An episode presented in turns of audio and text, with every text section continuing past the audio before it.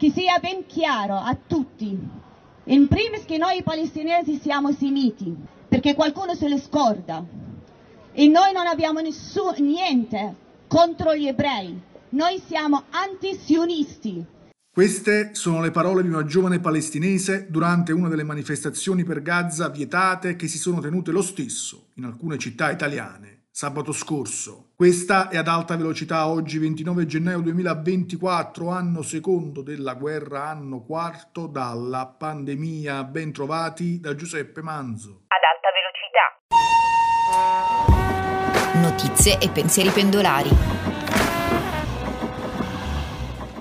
Oggi parliamo di memoria tra passato e presente. È stato un weekend molto teso in occasione del 27 gennaio giornata della memoria, con manifestazioni pro-Palestina vietate, ma con i raduni che si sono tenuti comunque. A Milano il corteo è stato bloccato con lo spiegamento di forze dell'ordine che hanno fatto da barriera. Intanto al Tribunale dell'AIA è stata respinta la richiesta di Israele di stralciare l'accusa di genocidio, mentre i paesi dell'Occidente hanno ritirato i fondi per l'ufficio ONU dedicato ai rifugiati palestinesi dalle piazze l'accusa contro Netanyahu e il suo governo e da Gaza il grido di disperazione per fermare il fuoco.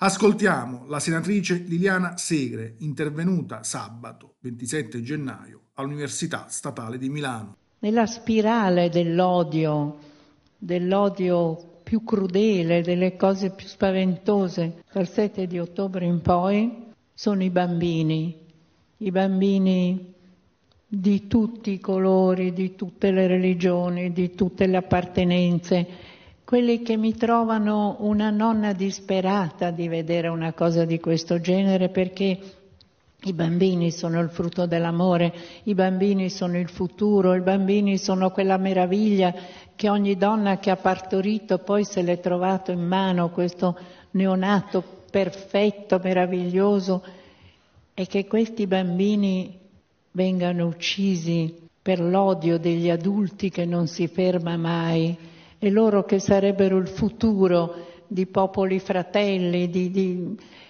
Mi... questa è una cosa che mi ha dato una, una forma di quasi disperazione serale quando mi trovo da sola a affrontare la notte e la notte è sempre difficile, più si diventa vecchi e più la notte è, è, preoccupante se arriverai il giorno dopo, se non starai male, che nessuno ti sente, se, se. E alla notte, devo dire la verità, non c'è notte dal 7 di ottobre che non mi tenga sveglia in parte a pensare a quello che succede. Questa puntata termina qui, vi ricordo, dalle 12 il notiziario GRS online con le sei notizie attualità da Italia e dal mondo. Siamo anche su Facebook, Twitter, Instagram e TikTok. Prima di salutarvi, ecco cosa diceva Primo Levi. Se comprendere è impossibile, conoscere è necessario, perché ciò che è accaduto può ritornare. Le coscienze possono nuovamente essere sedotte ed oscurate anche le nostre. Giuseppe Manzo, giornale radio sociale.